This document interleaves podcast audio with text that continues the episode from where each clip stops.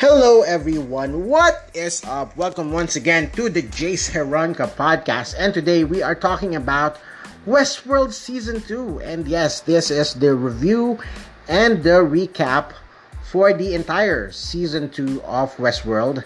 The title of uh, this entire season is The Door.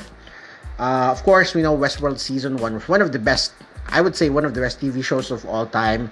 Um, it I would put it in the same category as Game of Thrones, as Sopranos, as The Wire, as Breaking Bad. It's really such a great TV shows. They had a lot of revelations, but they had, of course, two main revelations that I did not expect. The ending was kind of predictable, but still very shocking. They ended with a bang, literally. Also, you will feel that season two will have a much different world from the ending of season one. So the question is could they live up to the expectations that they built for themselves by creating such an excellent season 1? It is it, it's of course it's of course not going to be easy for them but you know with this review and recap uh let's let's find out as always we are going to cover uh three things the first one will be a non spoiler review of the entire season 2. And then we're, of course, gonna go to the spoiler review, which I will signal by saying spoiler alert three times. And then finally, we are gonna go to the all important Jace ratings. What is my score for this, for each episode, and also for the entire season 2? Uh, my score, of course, ranges from 1 to 100%.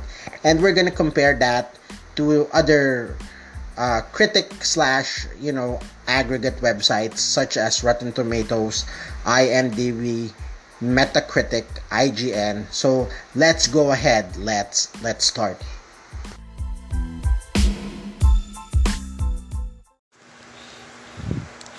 Before we start, please do support my podcast. Give us a 5-star rating on your favorite podcast platform. Also, the best way you can support us is a direct donation via PayPal. This will be a very big help for us. Any amount would do. The PayPal donate link is in the description page of this episode. And so now we go to the non-spoiler review of the entire season 2 of Westworld. All in all, season 2 is not as great as season 1, but it's still great. It's a it's definitely one of those TV shows that uh, the sort of the bad episode or the worst episode of Westworld is still better than many episodes of all other TV shows around. It's uh, season two is a very good uh, general uh, TV show with drama, action, some comedy, a little bit of psychology, intrigue, uh, good dialogue, and a big twist ending. However, this is unlike season one, which is largely psychological. It's very deep. It has multiple twists that a lot of people, actually, including me, did not see coming. It was definitely superior to season two and uh, many other TV shows out there. So, yeah. Um, what I'm saying is season 2 is still a very uh, good TV show. It's still great, but it's really I would even say miles ahead compare or miles you know, mile, miles inferior compared to season 1 which is miles ahead to season 2. But still, still a very very very good um show. Anyway, now I would have to give you my Spoiler alert, spoiler alert, spoiler alert three times because we are now going to talk about um, season two, and really, we are going to discuss every episode. We are going into a deep dive. So, here it is.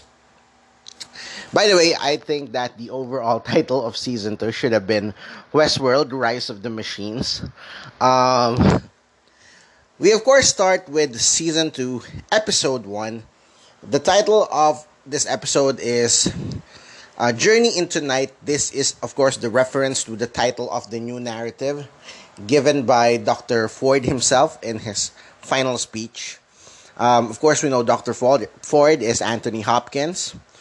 Um, he was, of course, shot during season one, during the finale by Dolores. I think the title "Journey to Night" means now it is nighttime, or um, in in in the world of Game of Thrones, winter is here. Now the host can kill the guests. It's this is serious now. Now there's real stakes, and you could really die if you are a human being. So this the season starts with Bernard lying on a beach, and then the military arrive with Charlotte Hope. Bernard seems very dizzy and distraught, and everyone, you know, all the other military people in Charlotte and the other sort of Delos guards, they are concerned about him. But then we go to a flashback in the hours that followed the massacre of the Delos board members, uh, Bernard, Charlotte, and a few other board members hid in a barn. But then a farm boy entered the, the barn who seems actually very innocent, even harmless. Uh, the, the farm boy looks like he would he would feed the animals. However, the board members killed the farm boy using farm tools, despite Bernard shouting that he's only a boy. Season one was like a psychological western terminator but this time they are adding a lot of this new elements. Um, what's happening here is this element is like a war movie that questions the morality of the characters in war there are of course innocent men women and children on the other side so the question is if there are innocent men and women and children on the other side would you hurt them or not and if you if you don't hurt them, how sure are you that they would not hurt you? There are, of course, no easy answers to this question, and the season, and I would say season two and moving forward, this is now an us versus them uh, situation. It's now humans versus machines, humans versus hosts. So Bernard, Charlotte, and the board of members, the board, the board members, escape the barn to look for an entrance um, into the office or or the let's just call it the admin area. It's like it's I think there's one it's one of those things where in there's like secret um, entrances inside inside the the office or the admin area uh, underground in which let's say you can just you can push this rock and uh, like an elevator would come out. There's there's a lot of that in the theme park. Um, and obviously, it's Charlotte and Bernard who know how to la- locate these things. So event- eventually, uh, the other board members were actually shot down and killed. And uh, Bernard and Charlotte were able to escape, and they took a shelter in one of those underground bunkers. It's this is where they actually started locating the decommissioned Peter Abernathy, the father of Dolores, and they also um, secured some aid. This is also where we see um, some new creatures, which were those creepy, faceless, humanoid looking hosts that were muscular and all white. Uh, they look like hosts who do not have skin. It's actually ve- those are actually very very creepy.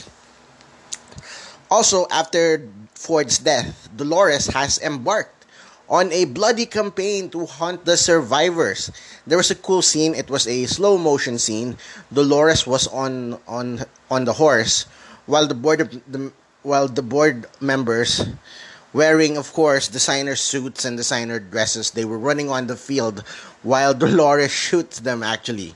And then like we see there was a scene wherein I think she shot she, she shot a woman and blood exploded and sprayed on the air as uh, as you know as as the bullet hits hits hits one of the board members. It was a very cool scene, but very of course very violent scene. She told Teddy her programming has caused her two personas to merge and that she has greater plans for the host. So basically, she is a farm girl, uh, Dolores, and also a ruthless killer, Wyatt, uploaded into one. But her personas merge, meaning she is not like a split personality disorder uh, she is actually fully aware of her two personas that exist, and there is really no need to shift between one persona into another. This is not like a again a split personality Jekyll and Hyde, um, Incredible Hulk, Hulk situation, wherein it needs to to sort of uh, there's need a shift. No, she's like she's literally Dolores, the sweet farm girl, and freaking Wyatt, the the the, the, the ruthless killer of the theme park. Maeve recruits Hector and forces Lee, the theme park screenwriter, to help her find her daughter Maeve is actually a great character, and I'm surprised she works really well with comic relief characters like Lee, uh, Felix, and Sylvester. And then we also get an update on William, who also survived the massacre.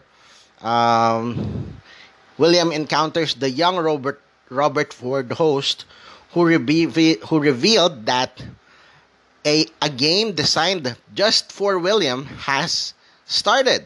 And the young Robert Ford is even more chilling now. Unfortunately, he only has one scene in the entire season. He is talking in this uh, distorted child slash uh, robot voice. And then we go back to the present time. A security team sent by Delos to reassert control over Westworld finds Bernard and enlists his help in investigating a series of anomalies the investigation leads them to a lagoon filled with hundreds of dead hosts that Bernard claims to have been killed. All in all, great first episode to the season. It was very entertaining, and you can somehow you can somehow feel this would be a more action-packed season. I was just concerned who should be the hero uh, in the show that the audience is supposed to to cheer on and the hero that the audience is supposed to follow. We know, of course, Bernard is a machine. The heroes of season one, um, namely, of course, Bernard, Dolores, William, and Teddy, they are now villains. And although you feel like William would thrive in this new world, Ed Harris, of course, brings a lot of gravitas to to this character, to any character he plays. Actually, he's like an old school Western hero, like John Wayne or Clint Eastwood. So again, even of course, William is not a hero, of course. So are we supposed to really just root for Maeve? Is Maeve the hero um, that the audience is supposed to cheer for? By the way, shout out to all the the professional wrestling fans out there because I'm gonna give a pro wrestling reference here related to Westworld. In pro wrestling, heroes are called baby faces or faces, and villains are actually called heels. And so when a hero becomes a villain, they call it a heel turn. And of course, when a villain becomes a hero, they call that a baby face turn or a face turn. Oh, so essentially, William, Bernard, Dolores, and even Teddy, by joining Dolores, all did a heel turn in season one.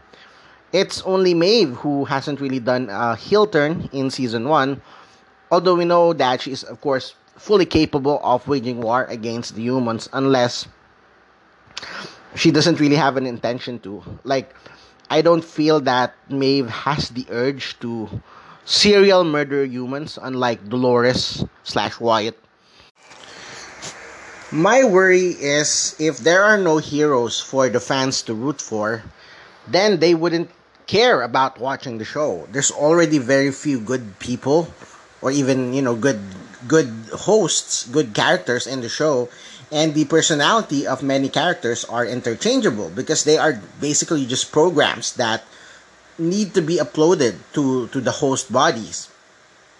Even the real human characters who died can be brought back as a host. And if that is the case, there are no real stakes. You don't really care who lives or who dies. And I think it will be very hard to sustain a show like that. Anyway, we now go to the Jace ratings for episode 1. I give it a score of 88%. IMDb gave it a score of 8.2 out of 10. IGN gave it a score of 8.3 out of 10 and Rotten Tomatoes gave it 87%, which means my 88 for for season 1 episode 1, I mean season 2 episode 1. Um, definitely I am the cool professor who gave the highest grade with a score of 88%. So now we actually go to season 2 episode 2 titled Reunion. Uh, we see a flashback. Arnold organizes a demonstration of the hosts to convince Logan to invest in Westworld. It was actually a very cool scene. Um, it was so Angela and Akecheta, the the host, who was also the the leader of the Ghost Nation. They were gonna do a presentation for Logan, so they brought him into this very fancy sort of corner of the hotel. Somebody's playing the piano. People are talking. They are drinking, you know, wine and like it's a very fancy place. And uh, Logan, of course, was mind blown to realize that everyone around him was was a host. And of course, the punchline of this presentation is when suddenly everyone stopped, including Angela and Akecheta, the person presenting to him. And so that is when Logan actually realized that this is, in fact, a private, quote unquote, private demonstration, like what Akecheta and Angela said, because it's literally it's literally maybe the only private presentation ever in in corporate in um, in the history of business because he's the only one experiencing it. He's the only human experiencing it. So very very cool scene. And so Logan's father, James Delos, is critical of his son's actions until William persuades him that the park can actually be used to spy on the guest. This was something they talked about and foreshadowed way back in season one. Um, Theresa Cullen said something like the theme park is one thing for the guests, another for management, and something totally different for the investors. William said that the entire park is actually an experiment and the hosts are the control. The guests are the subjects. We were told in season 1 only the richest people could afford Westworld. There is, of course, certainly value in knowing the hidden desires and psychological tendencies of the richest, most powerful people in the world. However, in our real world, we hear this news that big companies like websites and online retailers and social media are actually collecting our data and using it against us. It's not even a conspiracy theory at this point. Most people already know and accept it. They are, they, quote unquote, they are watching us. It's creepy that this big companies know so much data about us. Um, at the same time, I actually wouldn't mind if websites only run ads about products that I actually uh, like and that I actually use instead of the 90% of ads, maybe even 90 95% of ads which are products that I have no plans of buying. So anyway, James proceeds to buy the theme park and name William as his successor. Dolores encounters an embittered Logan during presumably um, this flashback wherein William is the new CEO. It's like the celebration wherein William is the new CEO, and uh, of course Dolores encounters William. He actually tells her that they have doomed humanity, and William shows her a special project that he is constructing within the theme park. Uh, going back to the present day, Dolores decides to recruit the Confederados to her cause and reveals she is searching for the Valley Beyond, which houses a weapon that can be used against humans. As we know, the weapon Dolores is talking about is the psychological data of all the of all the guests. Um, this is of course very this is very modern concept. Information is the modern day weapon William rescues Lawrence once again. You know, he always he always just loves hanging out with Lawrence, just re- rescuing him from death every time. And they head to Pariah to recruit the host, who is currently playing El Lazo, who is of course uh, Lawrence's previous character. Um, El Lazo, however, passes on a message from Ford stating that William must complete the game on his own. And he and his gang then commit mass suicide to prevent William from recruiting them. Um, it was actually kind of a cheesy scene that felt very video game because William is essentially playing a video game in, in this entire season. Undeterred by the setback, William continues on his quest to destroy his greatest mistake. Um, I presume this is, of course, Dolores.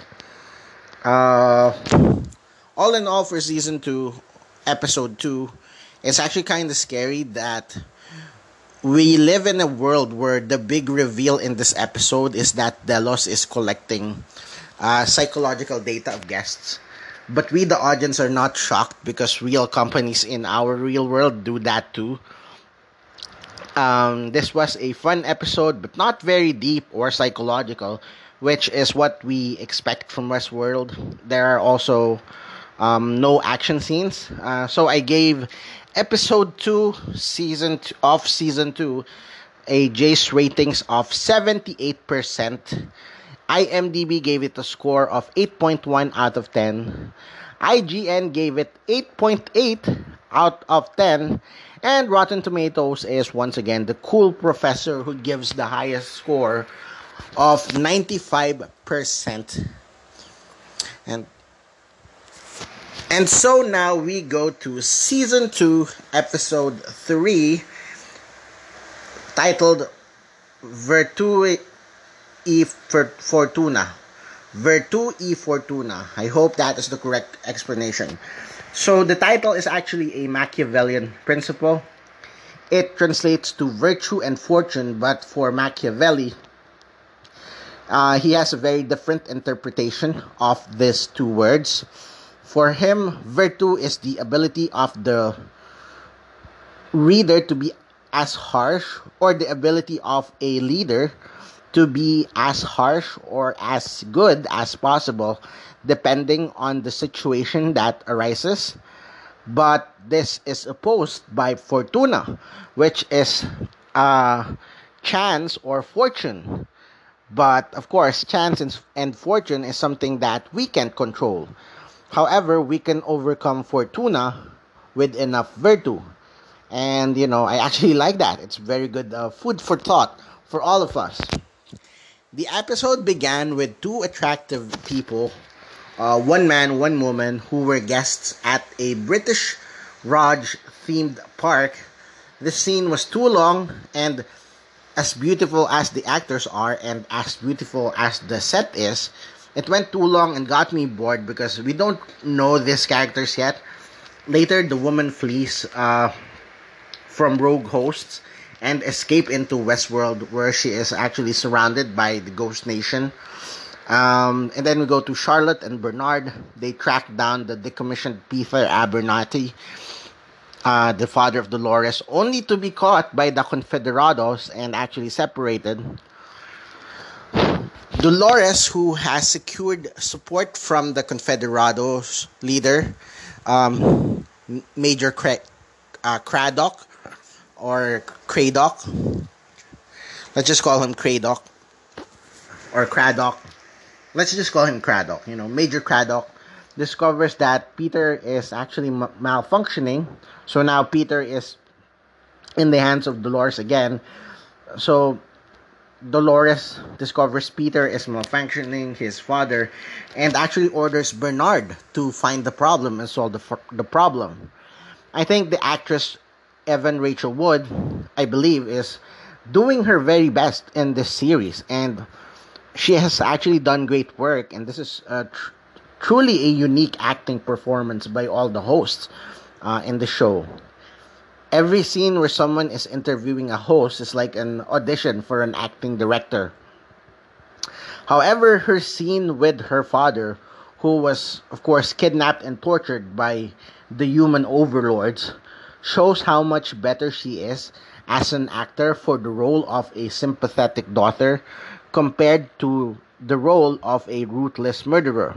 I would give her Dolores slash robot acting a Jace ratings of 90%, and I would give her Wyatt acting a Jace ratings of 70%.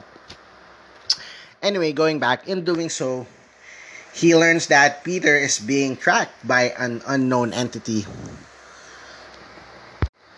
And so now a battle ensues between the Confederados and Dolores' men and the security forces, you know, the modern security slash modern military of Delos. Um, the Dol- Dolores actually sacrificed most of the Confederados, showing that she is in fact as dirty and as heartless as they come. This was a um, this was a good action scene actually. Um, 1800s cowboys versus modern military. I'm sure that was a a um, fantasy that I had when I was a kid. Dolores and her allies proceed to battle the security team, which um, Charlotte actually used as a distraction to abduct Peter. This is also where we find out Dolores seems to be bulletproof, although she still bleeds and bullets puncture puncture her skin because the the Delos military military slash security tried to shoot her, but she just you know she just bleeds from her shoulders and her chest, and she's essentially bulletproof. Uh, Maeve, Hector, and Lee reunite with Armistice, Felix, and Sylvester um, after an attack orchestrated by the Ghost Nation hosts forces them to return to the underground levels. The the group re-enter the park only for a samurai host to charge at them. This is actually a good ending to the episode. And uh, once again, overall, this episode, episode 3, has, again, good action scenes, but not a lot of great dialogue and psychology. Also, it has good ending. Obviously, it's very intriguing what we get from those um, from the samurai hosts that are now a thing in the show. Uh, Jace ratings for season two, episode three is seventy percent. IMDb gave it a score of 8 out of 10, and IGN gave a quite similar score of 8.1 out of 10. And what do you know? Rotten Tomatoes gave it a score of 100%. It's a perfect TV show episode. So, anyway. And so now we go to season 2, episode 4. Um, the title of this episode is The Riddle of the Sphinx. And the riddle goes like this So the Sphinx asks all the passersby the most famous question or the most famous riddle in history, uh, in which uh, the Sphinx asks which creature has one voice and yet becomes four footed and two footed and three footed.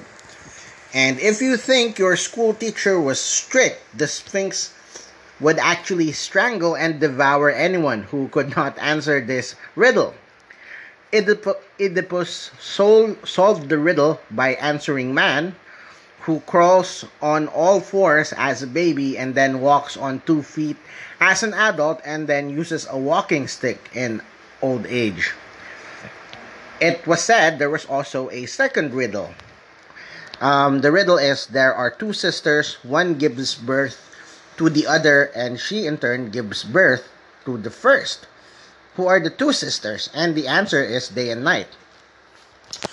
Um, the Sphinx, who is defeated at last, uh, threw herself from her high rock and died. And there's also an alternate version tells that uh, the Sphinx devoured herself. Um, in both cases, Oedipus helped in the transition between the old religious practices represented by the death of the Sphinx and the rise of the new Olympian gods. And this is, of course, scary for the humans in the Westworld universe, actually, even in our own world, with the rise of AI and machine learning in our world. The Sphinx can represent human beings, but eventually another being could rise and be better than humans. This is, of course, uh, represented by the hosts. Oedipus is the person that helped overcome the, Sphinx, the Sphinx which could be Dolores or Bernard or Maeve, or maybe Dr. Ford has already sort of pushed the first domino and humans are destined to be doomed.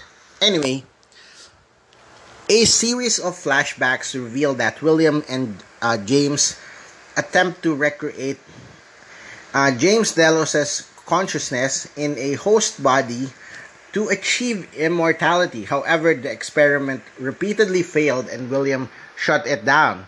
We later found out this is the fidelity test, and it seems to be something that will be important for the rest of the series uh, moving forward.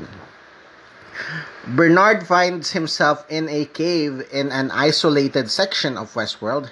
He, disco- he discovers Elsie Hughes chained up inside, having abandoned her uh, there while operating under Ford's influence. I was so happy to see Elsie Hughes. I think she is a smart and strong character my only criticism in the scene is Elsie looks very healthy and very well. Couldn't they just maybe apply some dust on her cheeks or something? It seems she has been here for like a few days now, maybe even weeks. I know she said that Bernard left him with like protein bars and like a bucket of water to survive, but even that is pretty contrived. Anyway, understandably, she was very much scared of Bernard.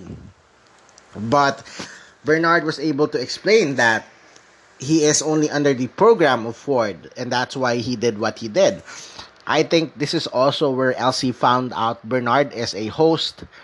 They explore a hidden bunker in the cave and find the insane uh, host that is modeled after James Delos. Bernard recalls that Ford had him retrieve the control unit of a second host human hybrid but cannot recall for whom it was intended. In the park, William and Lawrence return to Lawrence's home to find it overrun by Craddock and the surviving Confederados. I couldn't believe Craddock was still an a-hole after Dolores uh, sort of one-upped him. Um, I thought he would be a kinder person. I guess I'm still like Dolores in season 1 who sees the beauty in the world. Anyway, Craddock torments the other hosts, including Lawrence's family. It was an awesome Western scene from William, aka Ed Harris, um, shooting everyone of Craddock's men and then letting Craddock drink nitroglycerin and then letting Lawrence shoot him as his body explodes. What a great Tarantino esque uh, revenge Western scene. And then speaking through the daughter of Lawrence, Ford warns William that one good deed does not redeem him. William rides west with the townspeople, uh, where actually they met Grace, the lady we met at the British Raj themed park during the first scene of the previous episode, who reveals herself to be William's daughter, Emily Grace. This was a pretty fun episode with Elsie and Bernard reuniting with the mystery of the fidelity scene, the very Western, very Tarantino esque scene with William and uh, Craddock, and the last scene, which reveals that William's daughter is inside the theme park. So for Westworld Season 2, Episode 4, I give this a Jace ratings of 90%. IMDb uh, gave it 9 out of 10, and Rotten Tomatoes gave it a score of uh, 95%. And uh, now we go to season 2, episode 5. And so this is, of course, now the title for this episode is Akane no Mai, which means the dance of Akane. In Westworld, Dolores questions what to do with Teddy.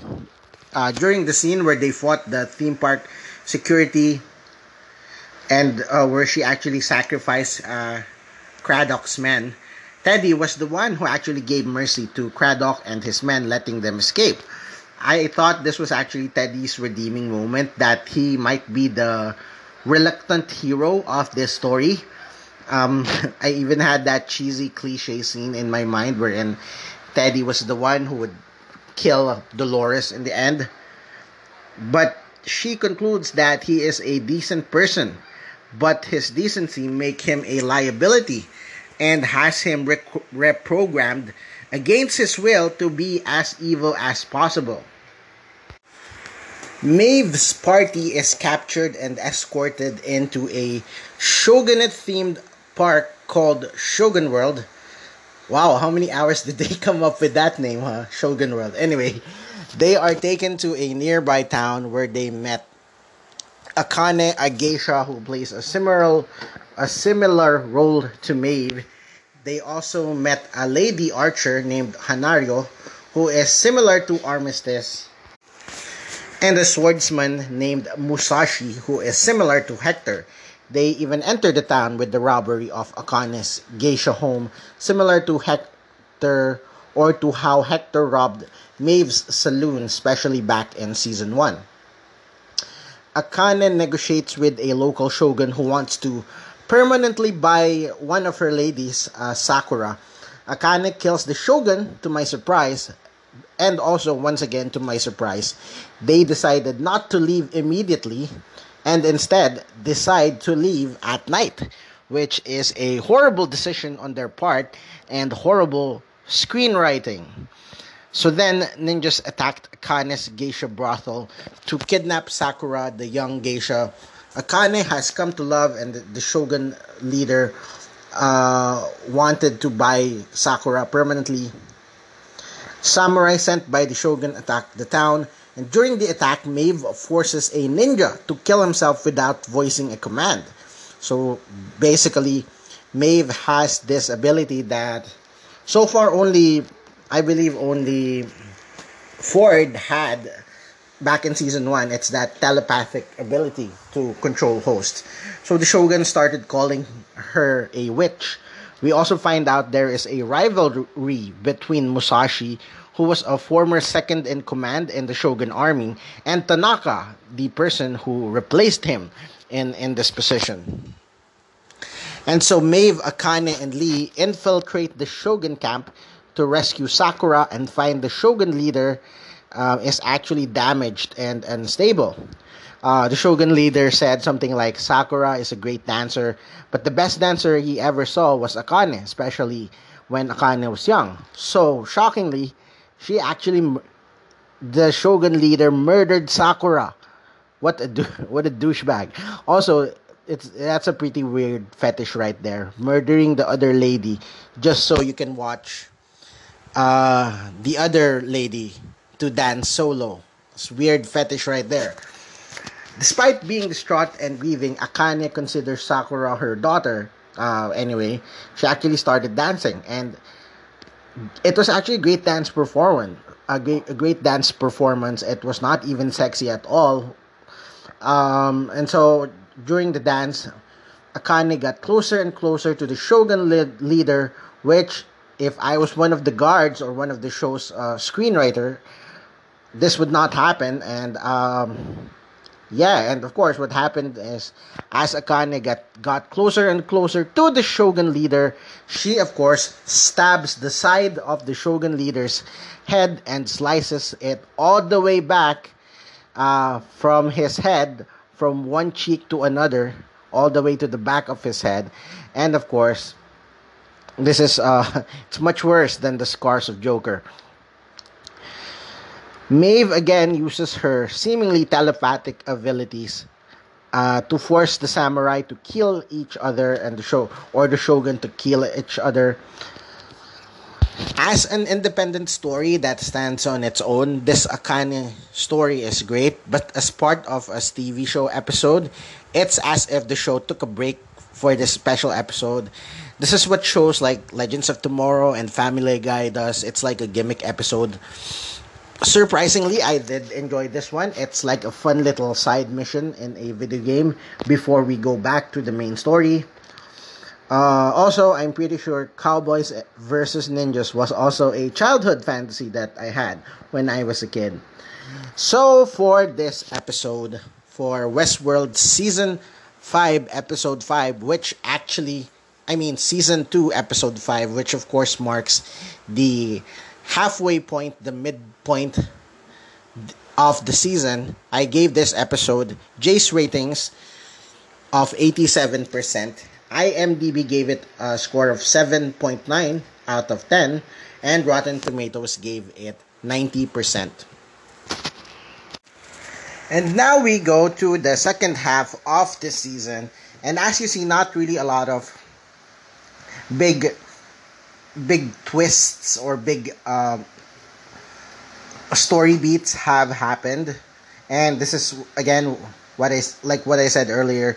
Uh, definitely season one is more superior compared to season two. Anyway, season two, episode six uh, the start of the second half of the season is titled Phase Space. Maeve and her group help Akane mourn the death of Sakura. This is also where we see Musashi versus Tanaka have a duel, which was built very well, even if we only knew these characters for two episodes.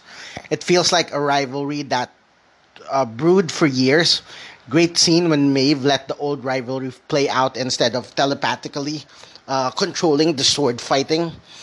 Uh, and so again, great sword fighting scene. Of course, Musashi wins, but Maeve's group uh, leave via the tunnels after the the Musashi fight. Akane and Musashi decide to stay behind, while the Shogun version of Armistice uh, joined them. Going back to Westworld, Maeve finds her daughter Anna but discovers another host is playing her mother and it was a bittersweet scene. Definitely it was even more heartbreaking when the Ghost Nation attacked. I thought her daughter would die in front of her again. However, um, Akecheta, who is the leader of the Ghost Nation, asks Maeve to follow him.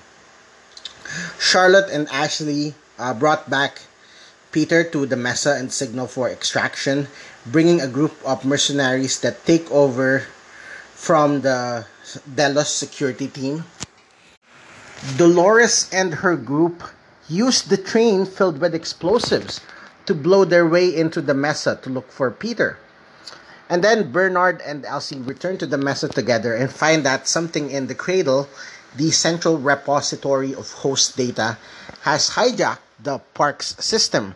Bernard uses a host interface machine to insert himself directly into the cradle, and within the space modeled after Sweetwater, Bernard finds Robert waiting for him. And I don't understand the cradle yet. It seems to be a dream world or a VR world where all the hosts' minds are uh, floating. Uh, not the best episode so far of the season, but great sword fighting scene and uh, great mother daughter drama with Maeve. TV ratings wise, though, this marks a series low in viewership, which of course is not good. Jace ratings for this episode, for episode 6, is 87%. IMDb gave it 8.2, uh, and Rotten Tomatoes gave it 97%. At this point, IGN I don't know if it's IGN that like they stopped the, they stopped rating the show uh, but yeah, I couldn't find the IGN per episode ratings of Westworld anymore. So I guess they stopped it here. Uh, at the same time that the series marks it its uh, low series low in viewership. Anyway, we now go to Westworld season 2 episode 7. The title is a French word pronounced Le Corche or Le Ecorche, which means flakes. There was a cool scene where they find a group of inactive hosts stored like brand new toys. They were even covered in plastic. Uh, these hosts were all Bernards.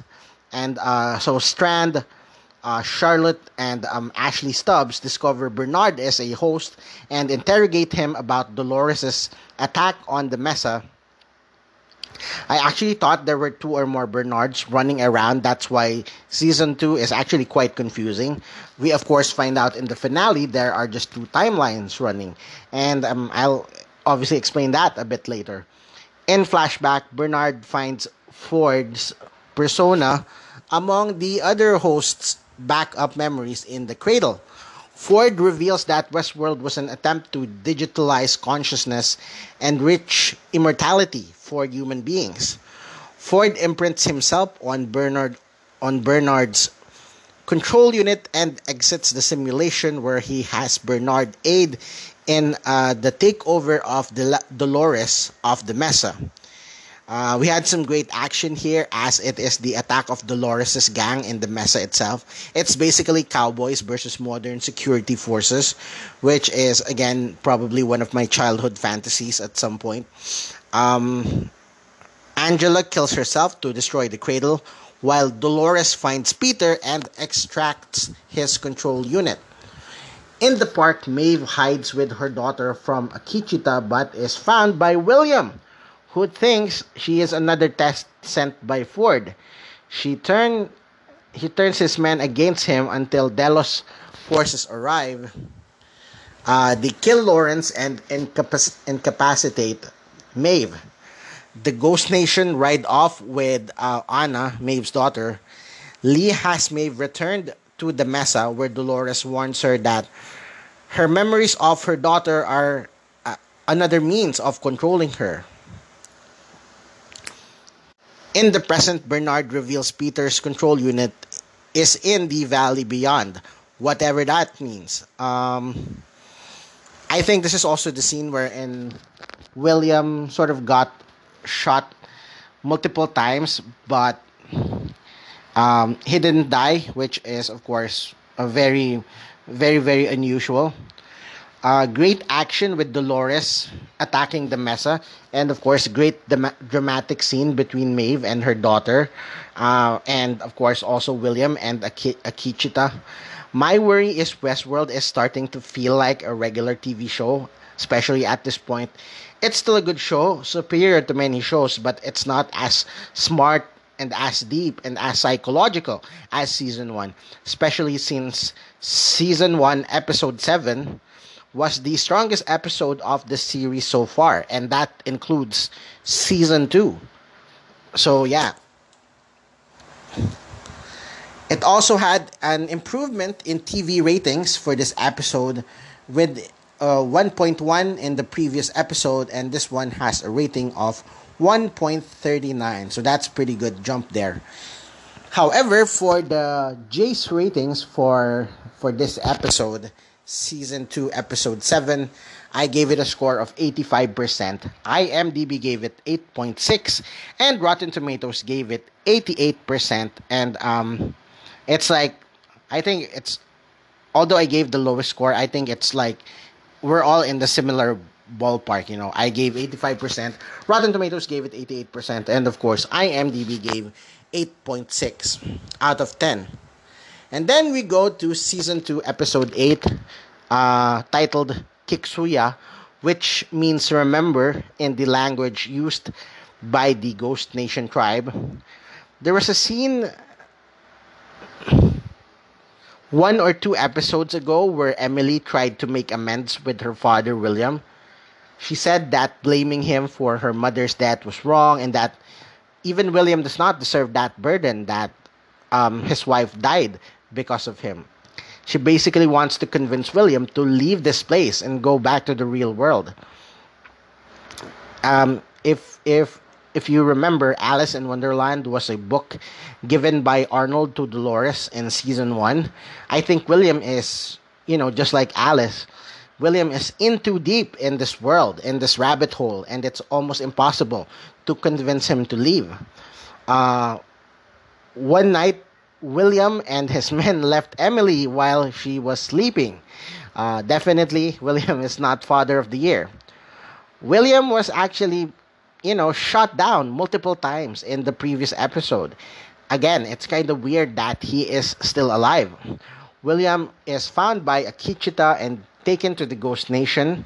Um, this could be an explanation wherein presumably the ghost, it was implied that the Ghost Nation sort of uh, treated his injuries, but I like I don't know how far can uh, can um, can Native American tribes really cure a a gunshot wound. Emily arrives in the Ghost Nation territory and persuades him to let her take William, his father, promising that he will definitely suffer more with her than with the Ghost Nation. And that is true because it means William has to face the real world if she goes with Emily. He will eventually be free, but he will suffer a lot first if he goes with her daughter. Maeve is taken for analysis as Lee hopes she can be used to control the other hosts, but Charlotte discovers that she has been consciously or yeah, consciously accessing the Westworld network to communicate with and re- reprogram the other hosts. Maeve is starting to be really overpowered in the show, but it still works and makes sense given the narrative of, of the entire show of Westworld. In the Ghost Nation camp, Akecheta tells his story to Maeve's daughter. Uh, prior to the uprising, he lived a pretty peaceful life, just a normal, you know, family life with with with his other fellow Native Americans in the community. Until he discovered the maze symbol and inadvertent, inadvertently started down the path to sentience. Uh, of course, there was also that thing wherein the members of the Native American hosts were updated at the park or at the at the mesa to make them more of you know to make them more um, action packed and attack other hosts and attack other guests again they were like their their programs were updated to make them more entertaining for the guest after an encounter with uh, Logan Delos and the discovery of the Valley Beyond, he concludes that his life is not his own and plans an escape.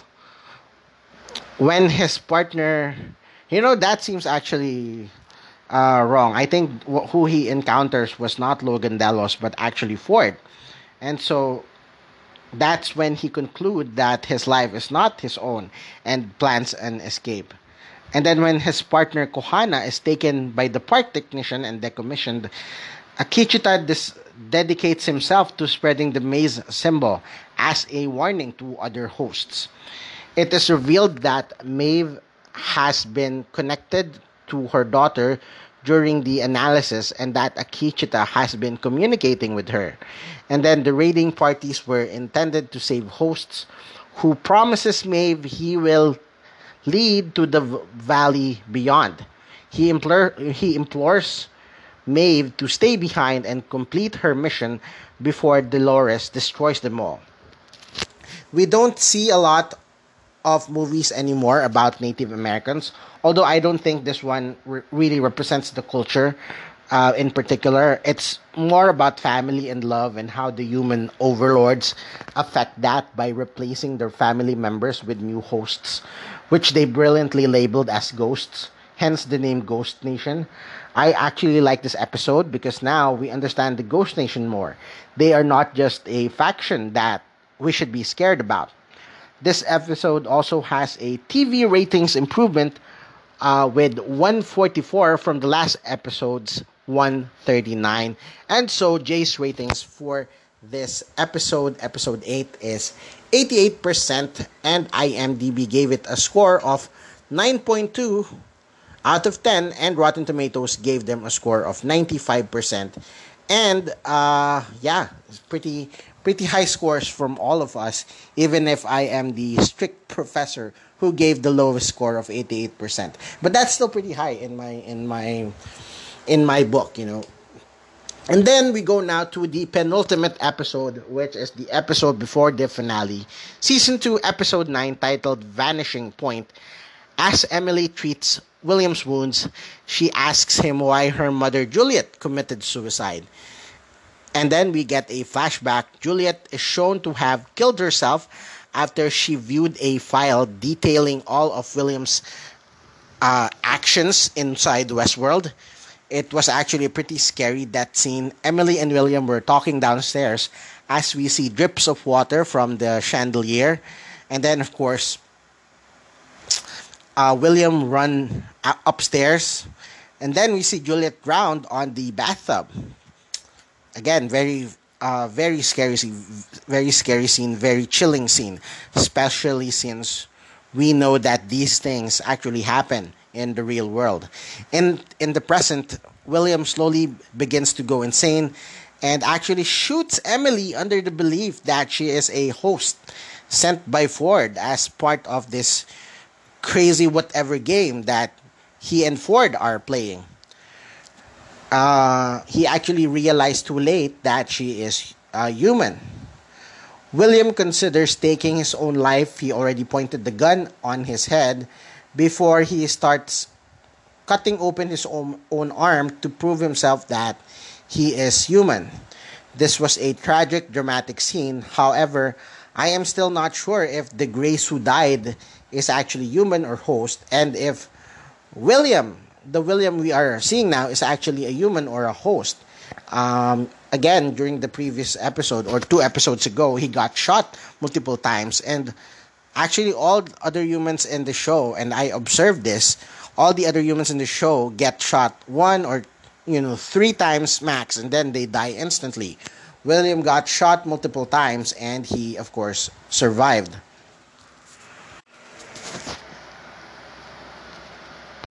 I don't know if it happened in this episode, but when William was like really cutting his arm to find out if he was human or host, um, it Dolores actually saw uh, William uh, at like the middle of a of an open field, and uh, Dolores told her, looks like someone's questioning the nature of his reality, which is a cool, another cool, uh, badass scene by Dolores. Anyway, in the mesa, Charlotte's men managed to use Maeve's code to reprogram Clementine, allowing her to control other hosts. This was a fantastic foreshadowing scene, which we wouldn't really understand while watching it yet. It will, of course, be paid off really well in the final episode. Ford leaves a message for Maeve telling her he will keep or he will help her escape. Bernard escapes the mesa with Elsie, but Ford continues to goad Bernard to kill Elsie to prevent her from betraying him in the future. Bernard deletes Ford from his mind and parts ways with Elsie, living, leaving her to be sort of alone on her own in the uh, in the theme park. And then uh, Bernard decided to continue on alone to the Forge. This is the facility housing the guests' data in the valley beyond. By the way, all these terminologies can be confusing. Let us just remember that the cradle houses the data of the hosts, and the Ford or the forge houses the data for the guests. So the cradle is the data of the hosts, the forge is the data for the guests.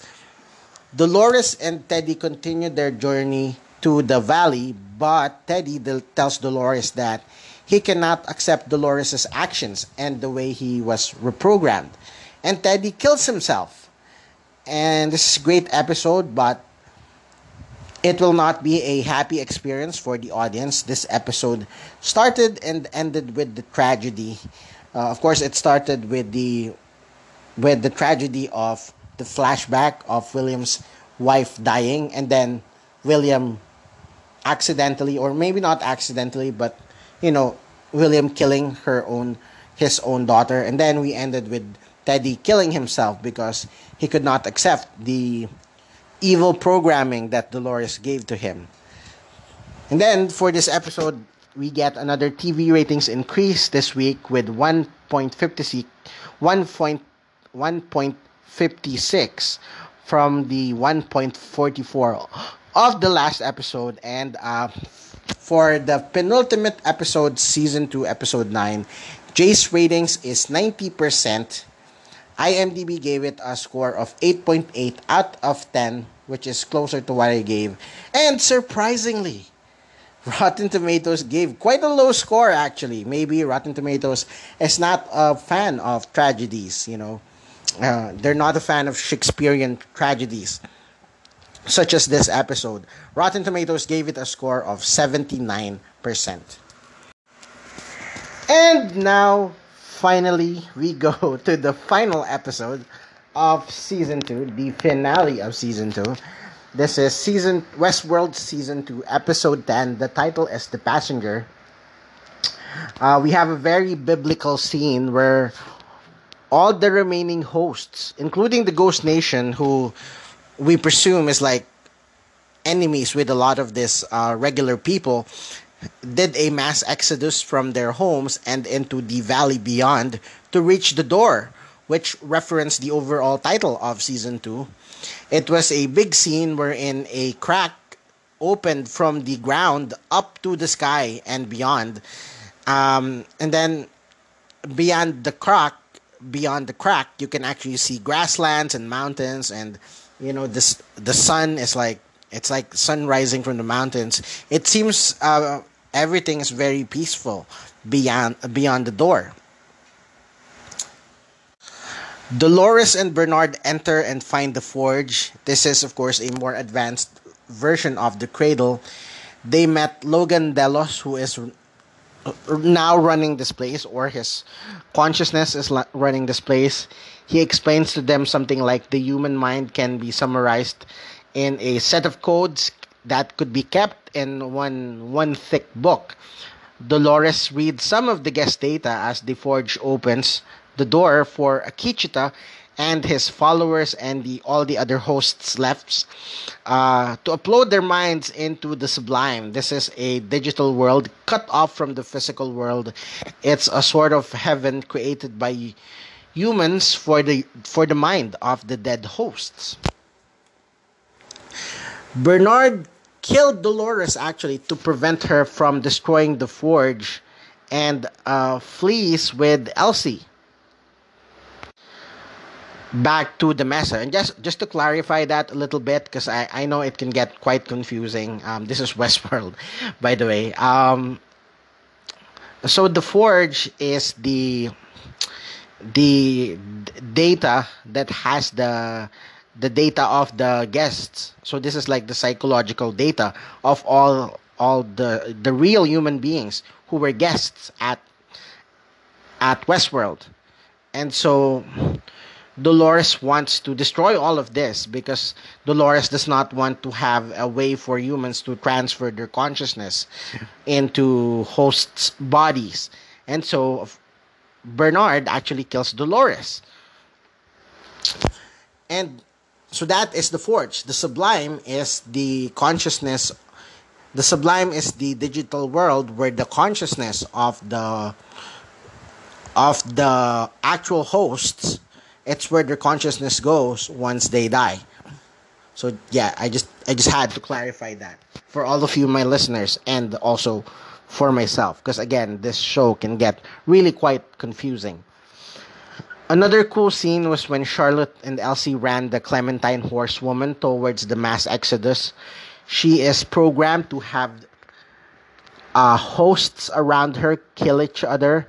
That's exactly what happened actually when when Clementine, who looked um, again this actress is a great actress, she has a very unique face, and um, having her act deadpan, uh, she looks very scary. She looks like a zombie, um, and it, that's exactly what happened when Charlotte or when when Clementine on her host on her horse ran towards the other hosts who were having this mass exodus, they just started to kill each other. And so there was a great scene because it's like a time clock. And once once her horse reaches the group of Maeve and the others and her daughter, they're gonna of course kill each other. Charlotte Hale had a mic drop line in this episode, something like this is the beauty of technology. You only need one horseman instead of four, which is great line from Charlotte Hale.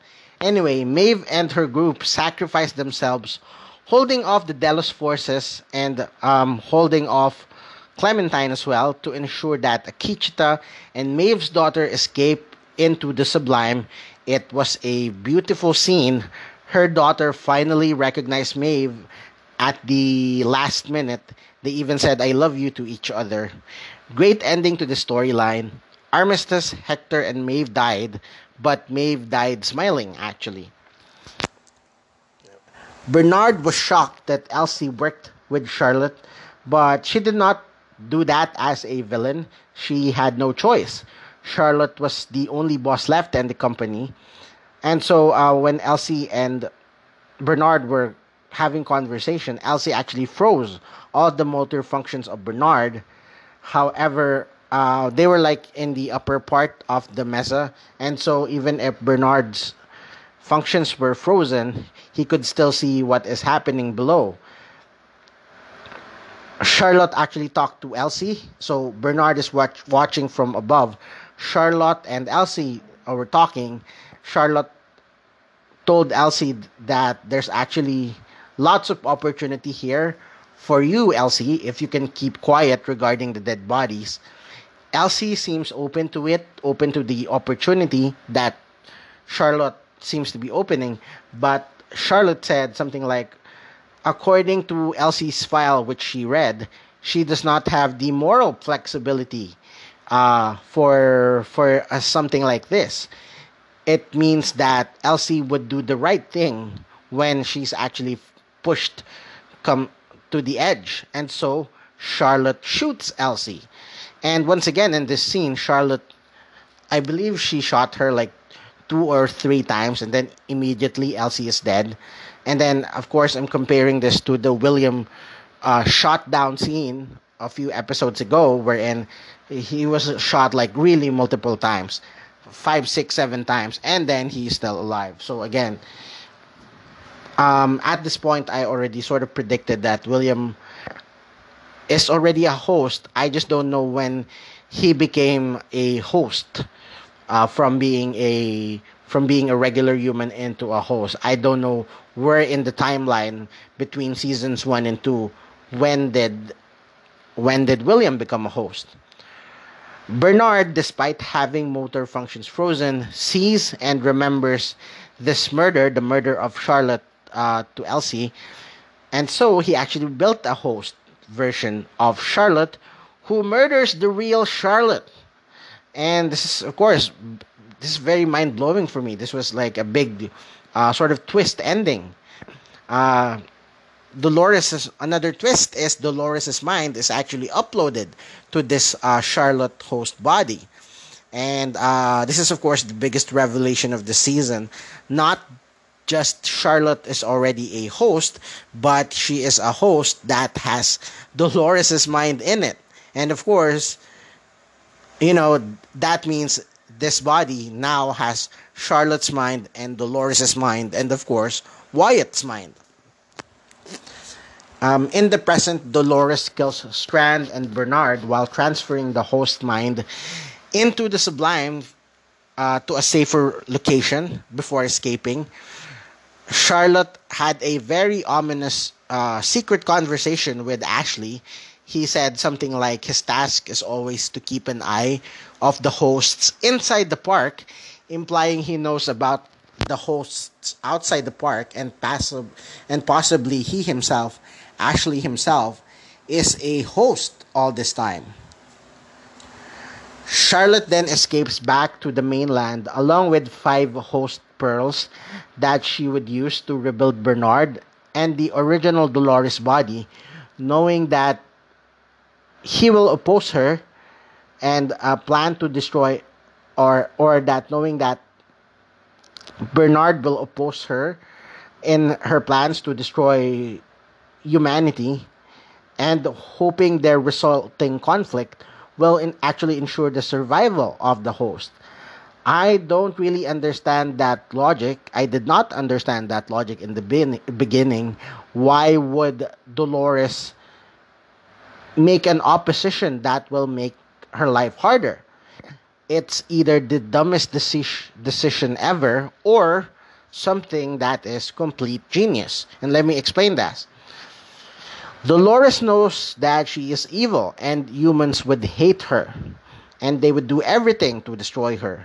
But having Bernard would give sympathy to the hosts and that they are you know with Bernard humans will realize that uh, th- this hosts are another form of being who deserves life in this world. And Dolores who is pretty smart and Machiavellian knows that she probably even knows that a large number of human beings would probably fight for the hosts, given that they have a symbol of sympathy and morality with Bernard. And so, of course, I'm presuming Dolores knows humans are fickle, but if you give them a cause to fight for, they would take that team all the way and fight for that cause until the end. And so now we have this situation wherein um, this is just my sort of prediction on the mindset of Dolores. She is, of course, fighting for destroying the humanity. And now we have this situation wherein we have Bernard, who is a host, but humans actually like Bernard and they sympathize with with him and presumably a sector of human beings would fight for the survival of the hosts and of course all in all that would be a very big help for the end game of Dolores in a flash forward scene which is also the post credit scene William enters the forge to find it abandoned except for a host replica of Emily. Actually, this is not yet sure if the Emily that we met at the post credit scene is a host or maybe maybe she's even the real Emily. She's now the sort of um the head corporate leader of this company. I mean, she's the only one left and she is the daughter of William, so um, it would make sense that she would take over this company. Uh, and then Emily, of course, tests William for fidelity revealing that his consciousness has been implanted in a host body. All in all, I love this ending. It was a hopeful ending, and Maeve finally had her closure with her daughter. It's also going to be a pretty fun third season um, based on the finale of season two, as the hosts will now fight in the real world. It will definitely be crazy. Before we continue to the Jace ratings of episode 10, the final episode, and also the Jace ratings for the entire season 2 of Westworld, um, I would re- like to remind everyone again to please do support my podcast. Give us a five star rating on your favorite podcast platform. And also, the best way you can support us is please give us a direct donation via PayPal. This will be a very big help for us. Any amount would do. And the PayPal donate link is in the description page of this episode. And so for the finale of Westworld Season 2, I'm giving it a Jace ratings of 90%.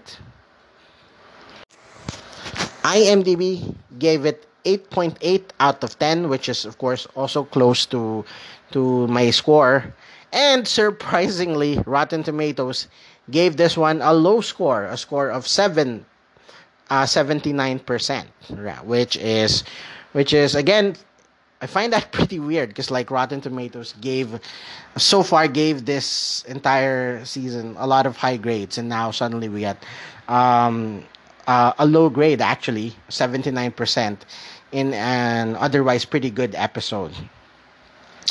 Anyway now we go to the jace ratings of the entire season 2 this is jace ratings for the entire season 2 of westworld.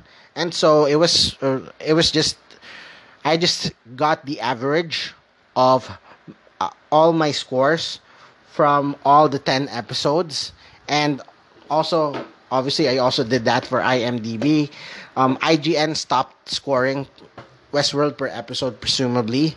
Um, I also got the score of Metacritic because they have a score for the entire season two, but they don't have the scores for each episode. And of course, Rotten Tomatoes. And so now, Jace ratings for the entire season two of Westworld is 85%. IMDb uh, is gave it a score of 8 out of 10. Metacritic is always, you know, pretty strict. They give a pretty low score in, in everything, actually. Metacritic gave this season a score of 76 out of 100. And Rotten Tomatoes gave it a score of 91%.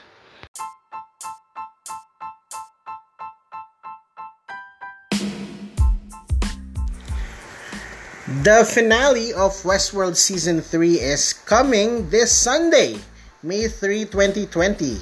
And I will release my review of Westworld Season 3 as quickly as possible after uh, the episode aired on May 3. So be sure to subscribe and follow my podcast so that you would be updated once I release my Season 3 review for Westworld. Thank you once again for listening to this episode. See you on the next episode. I love you all. Bye bye.